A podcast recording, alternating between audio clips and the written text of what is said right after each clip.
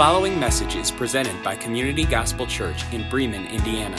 It is our great privilege to share this ministry with you. We in no way intend for this to be a replacement for the local church. It is our prayer that this would serve as a resource to help make Jesus Christ known in our congregation and other congregations gathering across the world. For more information about Community Gospel Church, visit www.communitygospelchurch.com.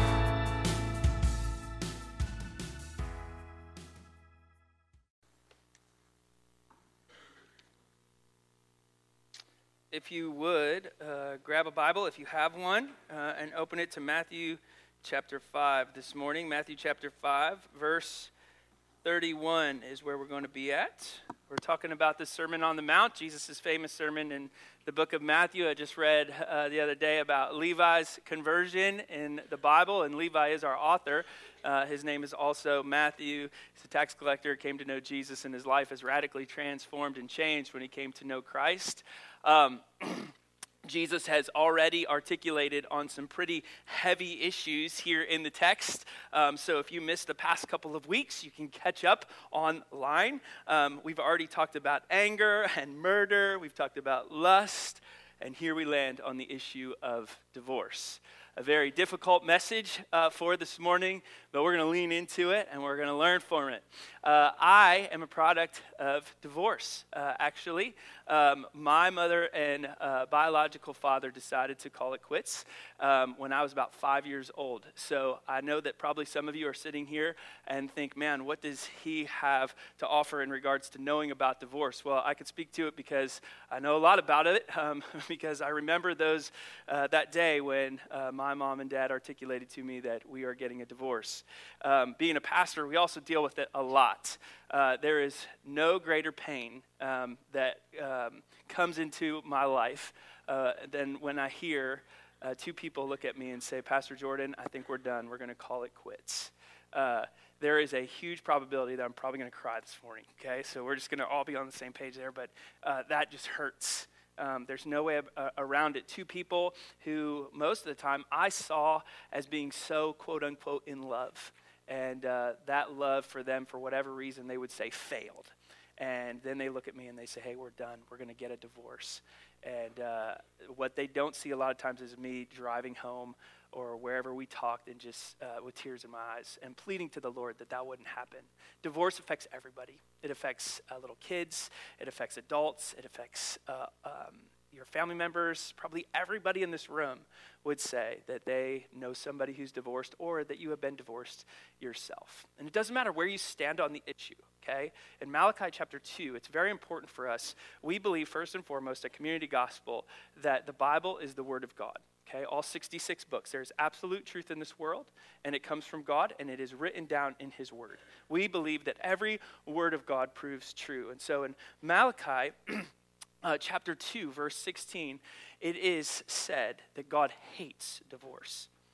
It doesn't matter where you come from or where you're at, that is the exact translation of the scripture that God hates divorce. If you would uh, translate it from the Hebrew into Japanese or English or whatever, or Dutch for our area, right? Um, it is God hates divorce. Now, before we go any further, okay, you need to hear one thing. I did not say that God hates you. I never said that God hates you. God hates divorce because it's a sin, just as lying is a sin, just as stealing is a sin, just as talking bad about your neighbor is a sin, just as lust is a sin, just as anything is a sin. In Proverbs, there are seven things that the Lord hates, and they're all sin. And God hates sin, and God hates divorce. But, church, if you are divorced, or you are like me and you come from a product of divorce, God does not hate you. Matter of fact, the Bible tells us that God so loved the world that he gave his only begotten Son, that whosoever would believe in him would not perish but have everlasting life. God loves you enough to send his son to die on the cross for your sin. And I love John 3:17. God did not send his son Jesus as a condemnation, ready? He sent him as a salvation. And so you can be transformed by the renewing of your mind. Your spiritual act of worship is to be a living sacrifice, conforming not to your own opinion, of what you think about the world, but conforming to the image of God based on the articulation of what it says in Scripture. To be biblical is to understand that marriage is till death. God had it in his mind that it would be a lifetime commitment in good times and in bad, sickness and in health. Till death means, ready? Till death do you part. But sin muddies the waters. It always has, and it always will until Jesus comes again soon. And his original intent is essentially tarnished because of man's sin. And divorce can, and it does happen. We all know that. It happens, it transpires, and you can be sure that Jesus speaks on it, and he does. And I thought about just bringing in a guest speaker uh, this morning and being like, hey, you can tackle that. And I was like, you know what? No, we're family, so I'll tackle it, all right? Before I do, let's pray, all right? Let's ask God's blessing upon his word. Heavenly Father, for the next few moments, I'm going to fight uh, two things. I'm going to fight um, internally and wrestle because as a human being, as a sinful human being, I want people to applaud. And I want so badly, as a sinful human being, to appease people. And I want them to like me. And I want them to see me in a good light. And I don't want to give bad information to them. And so I'm going to fight that. I'm going to fight um, wanting and desiring their applause and, and to make them feel good. And, and that's, that's not what you want here. The second thing, God, is that I, I need to seek your applause. And I, I need, um, as, as we sang Firm Foundation just a few short moments ago, you to be the firm foundation on which I stand. And would you help me to want to passionately pursue your applause more than the applause of people? And be far more concerned with being consumed by the Holy Spirit than I am with the consumption of worldly perspectives. And this morning, would you help me to um, be clear according to your word? Would you eliminate anything that is within me that is going to come out here that is going to um, distance people in their relationship with you? And would you do an amazing work here in this church and, and with your people and may you articulate very clearly what you want us to do with this passage of Scripture so we wouldn't be filled up with our own um, knowledge that we think that makes us prideful, but we would be humble. And we would understand love in a different context. And that it's not so that we would be glorified, but so you would be glorified because you loved us enough to send Jesus. And so may we seek the other person's best. And I pray very specifically for all the marriages and everybody who is here this morning and teach all of us in this time as we come together. Help us to understand in a way that is not of this world. And may our marriages and our relationships be something the world looks at and just says, I want that. And may we point them back to you in a relationship that we have with you. God, I'm putting all this at your feet, and um, we've done the work. So now let's let's have fun, and let's really give what you want us to give here this morning. In your name, Amen. All right, here we go. Matthew chapter five, verse thirty-one. Jesus speaking. It was also said. It was also said, whoever divorces his wife, let him give her a certificate of divorce. Now we have to stop here and we have to understand what is transpiring. Jesus is speaking, it's the Sermon on the Mount, and he has his disciples in front of him 12 disciples that he has called himself personally, and then disciples who have left everything to follow Jesus because what we know to be true is he is preaching in a way that is passionate and energetic in a way that nobody's ever preached, and he has proven himself through the miracles that have transpired all throughout the regions that these people existed in. And so they flocked to Jesus. And if you were sitting in that congregation, you would have heard Jesus say those things and you would have understood a little bit about what he's talking about with your society that you were saturated in. Number one, marriage was held in a high regard in that society. Marriage was held in a high regard in that society. People had a high uh, regard about what God had instituted. In the Hebrew, there's no word for bachelor, okay? So sorry for all of you who watch The Bachelor, like that, that, that shows out, okay? Because uh, there's no word for it.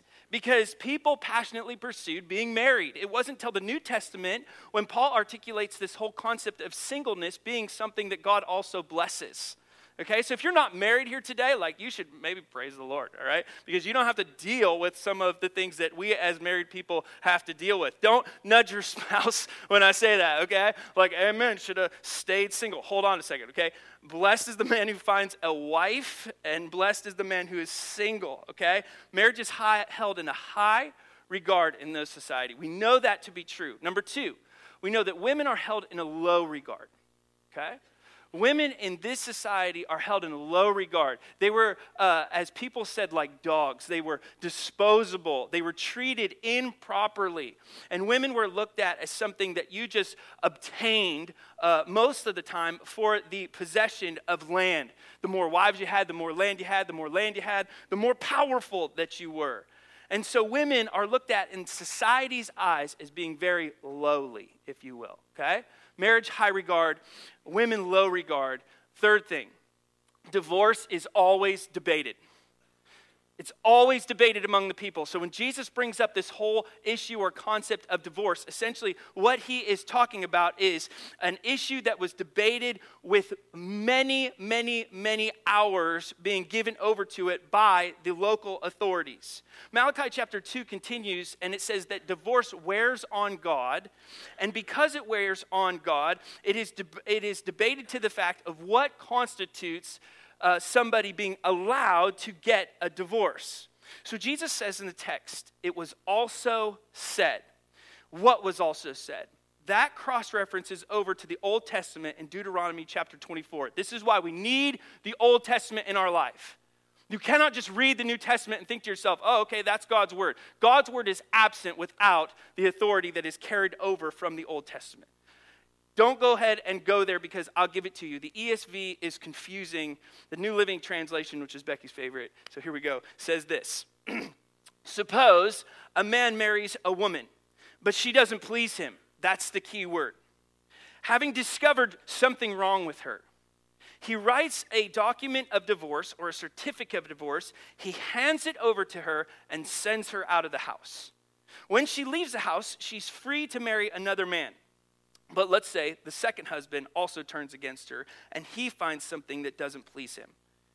He also can write a document of divorce. He could hand it over to her. He could send her out of the house.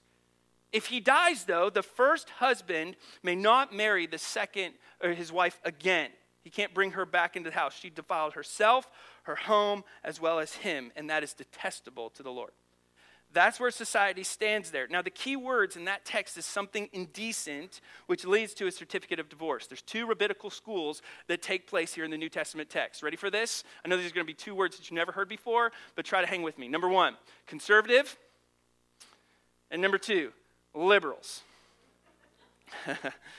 okay, the conservative rabbis said that something indecent was always in relationship to sexual impurity. So if somebody who was married found some sexual impurity, that was grounds for divorce, number one. Okay? And they stopped there. There was no other conversation. Then you had liberals. And liberals said, you could divorce your wife for anything you wanted to, okay? You're walking down the street and you see pretty woman walking down there and you're like, man, she's a whole lot better looking than you are. I think you have to go. They'd be like, that's fine. Or maybe you're sitting down for dinner and you look at it at the meal that's in front of you and you said to your uh, spouse, This looks horrible. I think we should get a divorce. The liberal rabbis would have been like, Yeah, that makes sense. You should go ahead and do that. As a matter of fact, one of the rabbi schools, and this is word for word, says you could divorce your wife even if she spoiled a dish. So, totally uh, up for debate. And they would talk about this over and over again conservative, liberal, conservative, liberal. Now, here's the problem because Jesus is going to shoot for the heart. Remember, we've talked about this over and over again. He shoots for the heart. And because he shoots for the heart, the problem with the people is you're looking how to get out of the commitment that you have made instead of looking for how to stay within the fight. Still happens in today's society. We are constantly looking how to get out of what God commands us instead of staying focused on how to resolve what's transpiring and taking place. And so he would hand her a certificate of divorce. So the husband couldn't simply just express his desire to be divorced, we're done, and move on with his life. He had to essentially stack the deck against her. So he would go and provide a written legal certificate containing the reasons for her indecency. He would give it to the rabbinical schools. They would look it over and they would say either yes or no. And if they did, then they would send her out, and all Deuteronomy carries on accordingly. This is exactly what the society understood as they were gathered at the feet of Jesus. So when Jesus says that this is exactly how it works, or whoever divorces his wife, let him give her a certificate of divorce, that's how it stood in that society. There's women and men and everybody who are gathered here at Jesus' feet. Now, we have to pause for a second because we need to clarify what marriage is because our society has twisted this. All right, so we're going to pause for clarification here on what marriage actually is. Jesus knew everybody had this definition of marriage in New Testament society. If you're in the crowd, you knew, first of all, God created marriage. Number one, Christian institution. Blows my mind that homosexuals want to run to a Christian institution when believers run away from it like absolutely dumbfounded why people would say, who don't know Jesus Christ as their Savior, yeah, we want to get married. Uh, you don't even worship the living God. We had it first, like the rainbow. It's ours. Okay? You can't have it. And God, being the creator of the institution of married of marriage, said in Genesis chapter 1 1, this is from the beginning. And he made one man for one woman. Parts line up. Okay? We don't have to go any further than that. All right? You, you, you don't need anything else there. But in Genesis chapter 2, 25, Eve is called Adam's wife, and there's no debate here. You want to know why? Because the Hebrew word wife is gender specific, and the Hebrew word for man and wife are singular, no multiples. Now you look at that and you say, well, Pastor Jordan, hold on. Uh, in the Old Testament, there is definitely polygamy going on. Solomon had three like, thousand some odd wives, and he is the smartest man in the world. He builds a hotel for them across the street, right? How in the world is, is like polygamy accepted in Old Testament, not New Testament? Well, Jesus spoke to this. He said, No man can serve two masters. It, it's, it's a joke all right? Everybody's like, uh, all the women are like, I don't like that. That's, that's mean, all right? It's absolutely um, not, not even funny, which it wasn't, okay? Um, essentially, what he says here, I apologize for that. Um, it, it, there's no multiples in regards to the fact in the Old Testament because you cannot make a case that it works out well. If anything, the, New, the Old Testament shows us how bad really polygamy is because you won't find a solid case where it worked out in success. So you have one man, one woman coming underneath a God created institution, right?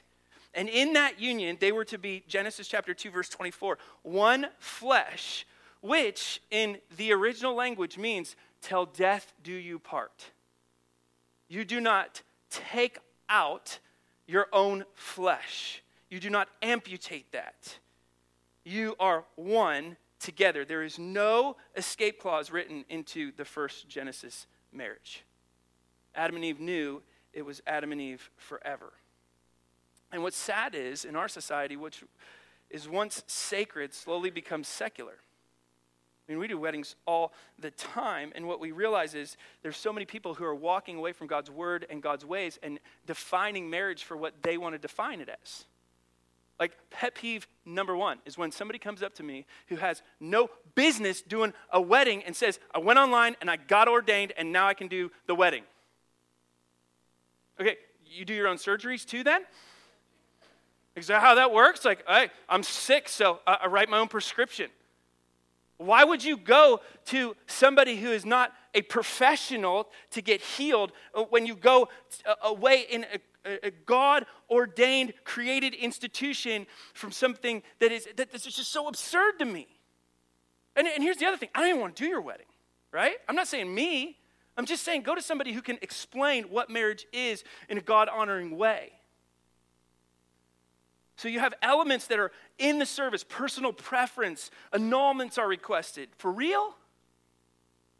And we get to this point to where essentially divorces are given just as fast as marriage licenses are. And people in New Testament society would just be dumbfounded with where the status of marriage has gotten to in our society. Because they all agreed this is from God, one woman, one man, and it is a big deal in the eyes of the living God. Marriage is huge in the eyes of the Lord. And to go against God's design for marriage is to mar his very image.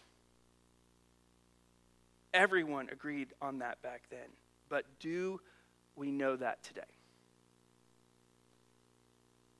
But we're talking about divorce. We're not talking about marriage. So, what are the grounds for divorce? Because Jesus continues here. Look at verse 32. But I say to you, now remember, he's fulfilling the law, he's clarifying because Jesus was 100% obedient to the law and the prophets. He is able to clarify, he is able to fulfill. The key word there is in the previous verses in chapter 5. But I say to you, okay, that everyone, clarifying Old Testament commands, Deuteronomy 24, that everyone who divorces his wife, except, escape clause, on the grounds of sexual immorality, makes her commit adultery. Now, pause there. I read a little bit too far. Go to that first comma. Except for the grounds of sexual immorality. So, because of sin, okay, and because sin is a real thing and it mars the relationship, Jesus essentially looks at it and he says, hey, there's going to be an exception made for divorce. On the grounds of, first of all, there's only two in the Bible unfaithfulness, sexual immorality. So, the conservative rabbinical school was correct. He sides with the conservative rabbis. He says, yeah, absolutely, unfaithfulness. And in that word, he uses the Greek word porneia. He says sexual unfaithfulness is where we get our word pornography or sexual immorality is a form of fornication or prostitution or adultery or however you want to slice it, where one person has uh, defiled the covenant relationship by being sexually impure. Now, crazy thing about Jesus, ready for this? And in case you missed it, he leveled the playing field. Like he brought women up and he brought men low. See, there's so many people who look at the Bible and they say, man, like Paul, he's a chauvinist. And Jesus, man, he's all about men. That's, that's not true. Like you're reading the wrong Bible. Jesus here levels the playing field. He says, no, it, whoever is sexually immoral, okay, defiles that marital covenant. And it's prevalent in Greece. In this society, what we're seeing here, the whole system based their relationship on uh, relationships that happened outside of the home. And they were okay with it. And in our society, we're okay with it. You want to know how I know? Because when somebody looks at it and says, uh, that's my work wife or my work husband, uh, whoa, whoa, hold, hold on a second. That's, that doesn't work that way. Okay? Just because you work in the same spot and you're with this individual for an extended period of time does not replace your spouse who is at home. That's your spouse, not your work wife, not your work husband. It doesn't work that way. And then and in that society, they would, they would just accept it. They would just say, well, that's how it is. Roman culture adopted the attitude towards marriage to just do whatever makes you happy. Sound familiar? You just do whatever makes you happy. Like if your wife, okay, isn't making you happy, then you just go on the computer and figure it out yourself. False. Men, you're struggling with pornography. You got to cut that out of your life. It'll tank you. And here's what's crazy in our society women, you're wrapped up in this too. Radical amputations means you got to get rid of anything that focuses your eyes away from the commitment you made till death do us part. Jesus says, You cut that out of your life. You struggle with this, you eliminate it now. Now, the crazy thing is here, Jesus doesn't command divorce. He's essentially saying that God allows it, even though it wasn't part of his original design or intent. So, some of you are probably thinking about it like, hey, my spouse has been sexually immoral, like, we're getting a divorce tomorrow. False. Like, if Jesus forgives you for your sin, you forgive others for their sin, and you work to restore the relationship. And you just don't run away from it. Oh, well, they're uh, doing their thing, so I'm going to go do my. Th-. False. The second grounds for divorce come in 1 Corinthians. Paul speaks about this in chapter 7, verse 15. He says, If the husband or wife who became a believer, okay, has a spouse who isn't a believer, insists on leaving, you should let them go. So the second grounds for divorce in the Bible is abandonment. Like, if you have two people who didn't know Jesus, okay, and one of them comes to know the Lord, and the other person constantly berates them and looks at them and be like, I can't believe you follow Christ. This is ridiculous. This is the worst thing that you've ever done. You let them go. You're like, hey, I love Jesus. He is my everything. He is the foundation on how I help love you. If that person just constantly be, being uh, berated about that, uh, but the crazy thing in that text, it continues and it says, But wives, if you came to know the Lord, right? Ready for this? You have the ability to love your husband so much that you could uh, win him to the gospel of Jesus Christ. So if you're here today and your spouse doesn't know the Lord as their Savior, like don't give up on that. Like you love them like Jesus until they have no other idea on how your marriage continues to work until, unless it's just they're pointing back to Jesus. Okay? Paul says it is the case of a believer married to an unbeliever. That if an unbeliever chooses to leave the relationship, the believer is not under any obligation to exist, uh, to uh, keep going with the marriage. Okay? And, and here's the hard thing. Ready for this? That's it. Like, the Bible only gives two reasons or grounds for divorce marital unfaithfulness and abandonment. And Jesus says both parties are held responsible. Now, Jesus doesn't command divorce here, okay? He says God allows it. So, how do we reconcile and what does this look like in our everyday life? Here's the crazy thing. He continues in this passage of scripture, the second part. Except on the grounds of sexual immorality, makes her out to commit adultery, and whoever marries a divorced woman commits adultery. This is tough. Jesus is saying one of the hardest things I can find in the Bible. Super tough. Whoever marries a divorced woman commits adultery. It's parallel, if you want to cross reference in your Bible, put this down. Matthew chapter 19, verse 9, which says, Anyone who marries another woman also commits adultery.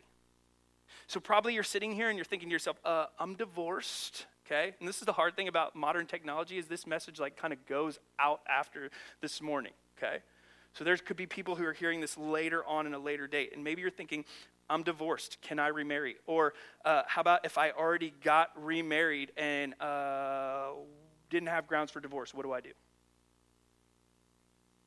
Well, that's a tough question because the Bible doesn't really go into like a whole great detail. The maps in the back of my Bible don't have charts that tell me like do this and don't do this.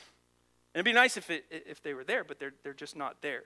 But you need to hear what I said at the beginning again. God might hate divorce, but he does not hate you. And maybe you need to write that down this morning because you're hearing me say that God hates you because you've been divorced. That's not the case. God does not hate you. It's how we move forward. Every sinner has a past, every saint has a future. And so let's talk about how this plays out at Community Gospel with our marriages as they sit right now. First of all, to you married people who have been married for like five years or 50 years or 500 years. Maybe it feels like 500 years, okay? Never got divorced. you you've never been separated or whatever the case is. Here's the deal. Number one, like you have to work to stay together. Like you need to stay married. I know that maybe you got out of the car this morning and you thought to yourself, I hate you. And my kids would be so mad at me right now, Dad, we don't use the word hate. But that's what came out of your mouth as you rolled out of the car, right? You have to stay together. That is God's design for you is to stay together. There's been times, just straight up me to you, where I, I watch Bethany walk by, or she's watching me walk by, and we just think to ourselves, man, I don't know how this is going to continue on. Just have no idea. Like, we are like going like this. How in the world is this going to be fixed? But we don't use the word divorce in our house, ever. Like, we will sit in a living room and, like, iron it out, right? And we will talk until we cannot talk anymore about how we stay together and honor the Lord with our marriage. Your marriage is a spiritual act of worship, 100%. So, God's design for you, don't get divorce. Don't bring it up. Don't talk about it. Don't give Satan that foothold. Genesis 2:24 says, "Hold fast to becoming one flesh. Matthew chapter 19, verse 6 says, What God joined together, let no man separate. We will never let people divide our marriage in half, okay? And there are times, just as a pastor, right, where I will shelf church work to work on my marriage. Because if I'm not doing well in my marriage, I'm not doing well in my relationship with Jesus, and I'm not doing well as a pastor of this church. So there's just times where uh, it's, it's just, okay, we got to work on Bethany. And ready for this? Like, uh, it could be that way with your job. Like you have sick days and stuff like that. There might be times where you just need to look at your boss and be like, listen, my marriage is going south, and I need a counselor, and we're going to have to get help, and, and I need you to be okay with this. You just, you just say, we're not giving up. There is only specific allowance for remarriage after divorce if sexual uh, impurity takes place or abandonment. And even then, God says, no, you need to make sure that you're seeking the other person's best. Okay, so if you are sitting here this morning or hearing this maybe later on, and you're like, yeah, but Pastor Jordan, they cheated on me. Let me just be straight up with you. That stinks. But there is still hope for the future. Okay, don't give up on that. Understand that your marriage could come back even stronger. All right, don't divide. There's forgiveness there. Okay, so what if you're divorced and you haven't re- gotten remarried? Okay, well, first of all, I'm going to reiterate it again. God doesn't hate you, okay? And he does not for, uh, he, he does not look at divorce and say, I won't forgive that. God totally forgives divorce because he forgives all sin the only sin that God doesn't forgive, ready for this, is the rejection of the gospel of Jesus Christ. It's the only sin. That's the unpardonable sin, is what the Bible says. If you reject the gospel of Jesus Christ, that's something that God says, I cannot forgive that. Everything else, we're all good. We can work on it, okay? So before going any further, we reiterate that if you're divorced, God is merciful and He's forgiving and He loves you. Like, don't lose hope of that. And even though that divorce is a result of sin because it is. It's, it's a result of sin. We know, whether it's on your part or your spouse's part, that God is going to work through that. He forgives that. And God is going to have something ahead. Now, here's the crazy thing some of you who are in this boat are like quick to remarry. And I would just pause that for a second because maybe God doesn't want you to get remarried. Like maybe God has called you to be single. Like you were married, it didn't work for whatever reason, and, and you're sitting here and you're like, man, uh, I don't know if I'm ever going to get married again. Uh, God might be looking at that and shaking his head and being like, yeah, absolutely. Paul, if he were here today in person, would be like, best thing I ever did, never get married. And you want to know why? Because he says, essentially, I can spend all of my time and effort pleasing the Lord. I don't have to worry about another person in my life. I don't have to worry about pleasing another person. I just all, all day long, just pleasing Jesus, right? And maybe some of you are, are, are um, widows, right? And God might want you to stay single. You might look at this and you might say to yourself, man, um, I'm good, right? Like, loved them unconditionally. We had a great marriage, but now I'm sitting here. Uh, God wants me to stay single. He might never want me to marry again. And that's okay. The unmarried man or woman is anxious about how to please the Lord, okay? But God understands our hearts so well. In 1 Corinthians 7 9, this is me in college, it says, It is better to marry than to burn with passion. And some of you want to get remarried, and that's good and godly, okay? But here's, here's the kicker the Bible makes it clear that marrying a man or woman who is divorced in a non biblical ground situation, you are the person that causes that individual to commit adultery.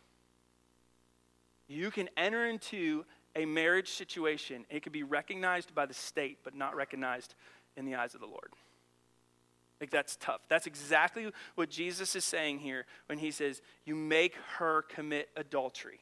If you enter into a marriage relationship with somebody who is, um, who is uh, divorced on non biblical grounds, you are the person who is responsible for making that person commit adultery. So choose wisely. Okay?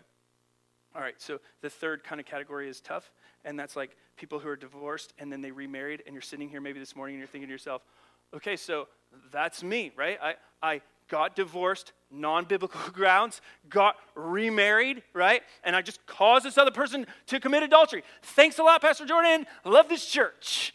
Take the offering again. right? Maybe you're sitting there, okay? Maybe that's, that's where you're at. And this is, this is my greatest nightmare. This is why I didn't sleep at all last night, because uh, you people are so near and dear to my heart. Like, I love the dysfunctional man or woman, like, because that's me. I get it, okay? I totally understand. Reiterate the point God doesn't hate you. He does not hate you. He does not look at you and he does not say to, to you, like, man, you did all things wrong, and so therefore uh, you get eternal fire and damnation. No, he doesn't do that. It's not how God works. But here's the other thing you might be looking at it and being like, Monday, getting a divorce, knew it, knew I shouldn't have married you, right? Okay, two wrongs don't make a right.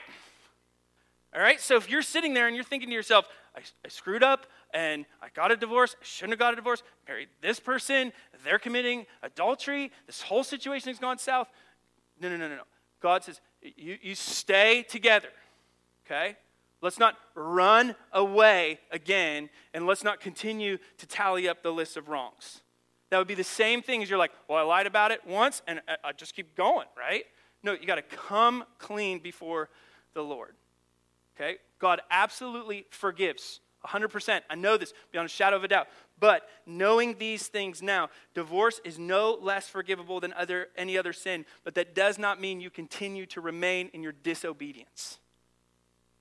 So, uh, this is where it gets really hard to preach. Ready? So, like, you're divorced and it was your fault. You go find your ex and you apologize and ask for forgiveness. Like, that's tough. You say, hey, listen, I didn't really know Jesus real well when we got divorced. And I need you to understand that God has done a great work in my life, and I apologize. It was my fault.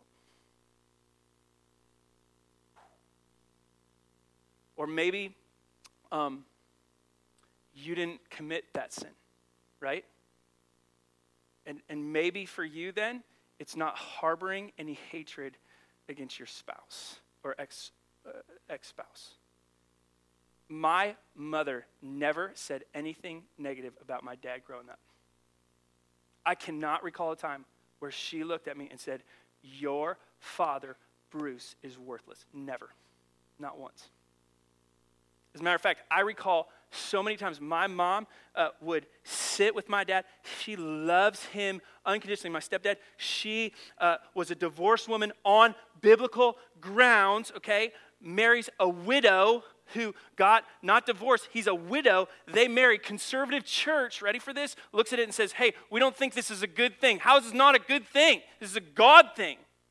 Okay, pursuing spouse, wife, pursuing reconciliation, right?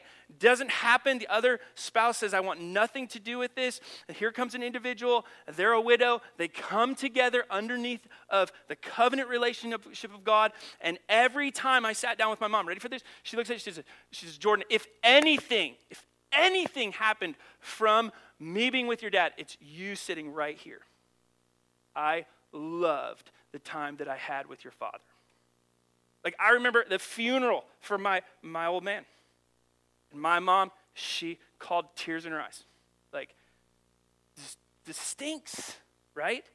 Because she knew, never said anything against him. So many of us who are in uh, divorced and we're remarried, we look at the ex and we're like, your dad or your mom is worthless. Stop. Stop. Just quit. It does nothing for a child, it does nothing for them. And so you are to pursue reconciliation even if you're not going to pursue remarriage with that individual. You should still, on some level, be somewhat civil with them. I mean, we deal with this police department world. People will drop off their kids screaming and arguing, like, he did this, she did this. Stop! Every time we do something in disobedience to the Lord, we're marring the image of God for somebody else and for ourselves. This is not how Jesus treats you. This is not how Jesus loves you. That is not how Jesus takes care of you. So maybe it just needs to start with you in the privateness of your home where you just go and you just ask God, help me to forgive my ex wife or husband. Help me not to harbor any bitterness against that individual. And may you be glorified with how we continue to proceed. Maybe you need to just pray for some wisdom. Maybe you just need to be patient.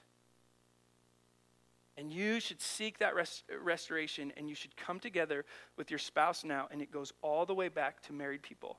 And you should love them the way that Christ loves you. Husbands, you are called and commanded to love your wives like Christ loves the church. You are called and commanded to love your wife like Jesus loves the church. You know what Jesus did for the church? He died on the cross for her. He continually seeks her best. My dad would drill this into our brains when we were kids. I would watch my parents lick faces in the living room. Gross. my sister and I, we would watch them and we'd be like, oh my word, go somewhere with that, right? And my dad, when my mom would leave, ready for this? Here's what he did. He would go underneath the sink, he would grab the dusting stuff. He would wipe down everything in the house. He would clean the house. I'll never forget this. And I look at him and I go, Dad, are you crazy? Mom's to kiss you regardless of the fact whether you dust or not. And he's like, Yeah, but I need to seek your mom's best because that's what Jesus did for me. Husbands, you are to seek your wife's best, to sacrificially love her. The definition of love is seeking the other person's best, even if you get something in return or not. And wives, you are called to be submissive to your husbands, the way that Christ was submissive to the Father. If you want to know how to have an outstanding marriage, you read the book of Ephesians. It will outline and articulate how you are to love one another according to how Christ loves us. My dad would say all the time, my dad would get up off the couch, ready for this? And he meets my mom still to this day every time she gets home. It doesn't matter what he's doing. He gets up off the couch, he puts everything away, he greets her at the door, he opens it, and he says, It's so good to see you. I love you so much. Why? Why would you do that? He says, Because, Jordan, that's what I expect God to do when I get to heaven if I'm faithful to Him. Everything is done with the lens of this is how Christ treats me. If you married people, whether you've been divorced or whether you're remarried or whether you've never been divorced, wherever you're at, would love each other the way Christ loved the church, your marriage will last forever, but also people will look at you walking down the road and they'll say, I want that. I want that. How do I get that? And you'll look at them and you'll say, Listen, it is only by the grace of God that we're still married. It is only by the grace of God that Bethany and I are still married. Who would live with me? but God, we know, always blesses when we are fully obedient to Him. When we do uh, weddings, we close weddings with this. And this would be my prayer for you. I thought about this all week long on how to end this sermon. And this is my prayer for you. This is the one thing that will make your marriage last forever. You ready for this? May the Word of God be the authority and the foundation for your home. May the Son of God be the preeminent person in your home. May the Spirit of God be the guide in your home. And may the will of God be your primary concern and purpose so that you have the opportunity, like Joshua said, that as for me and my house, we will serve the Lord. Let me pray for you. God, there are so many people who are gathered here today or who are going to be listening to this message who are thinking about throwing in the towel. And there's so many people who are here today who are in um, a marriage and they're, they're driving solo. And there's so many people who, because I've, I've done it, we've gotten to the point where we just, we just think there's no way that this can be reconciled, or there was a fight, or something happened, or something transpired. But the goal and purpose of marriage is not for competition, it's for completion. And our marriages are direct representations of our relationship with you. And so, we, before we go any further, God, my whole goal and desire is your desire. That people would see that. That the relationship that they have with their spouse is a direct relationship with their relationship with you. And if they're struggling in that relationship, they're struggling in their relationship with you. Everything else might be going great. But the home is the greatest mission field. And what takes place in the home is so important because it is an indicator for everything else. And so I pray that whether people have been divorced or remarried or never been divorced, that for our married people, you would keep them together. And they would fight for their marriages. And they would fight for your applause and your approval. And the people who are single, who are gathered here today, that they would really consider marriage, whether or not that's something you want them to participate in or not. And if it's not, that they would feel blessed to be called to be single. And God, I pray very specifically that um, you would do a great work in the hearts of those who are gathered here today. And that you would um, affirm in ways that I can't, and speak in ways that I can't, comfort in ways that I can't. Help people to know that you love them and that you care for them, and that you're seeking their best, and may they in turn seek each other's best too as well. God, a very difficult message, but thanks for being clear according to your word, giving us the option to choose of whether or not we will serve you or serve ourselves. May you be blessed and glorified with all that we think, say, and do. In your name. Amen. Thank you for listening to the Community Gospel Church podcast. If you would like to support this ministry financially, simply log on to communitygospelchurch.com and click the Contribute tab.